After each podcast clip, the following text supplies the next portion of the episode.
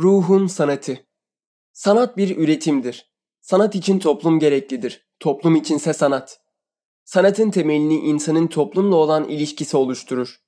Bir toplum kendini sanata verdiği değer ile tanıtır.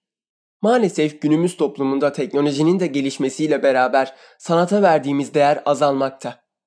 Aynı Atatürk'ün de dediği gibi sanatsız kalan bir milletin hayat damarlarından biri kopmuş demektir.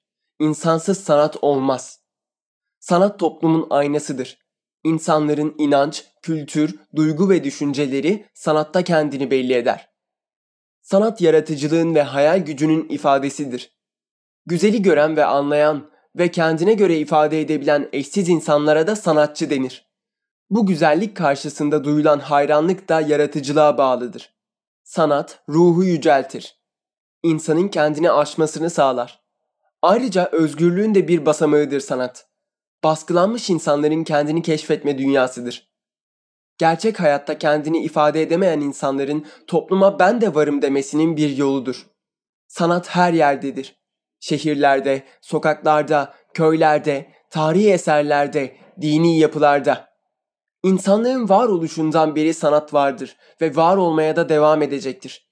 Sanatsız bir toplum olmamak ve sanatsız kalmamak dileklerimizle.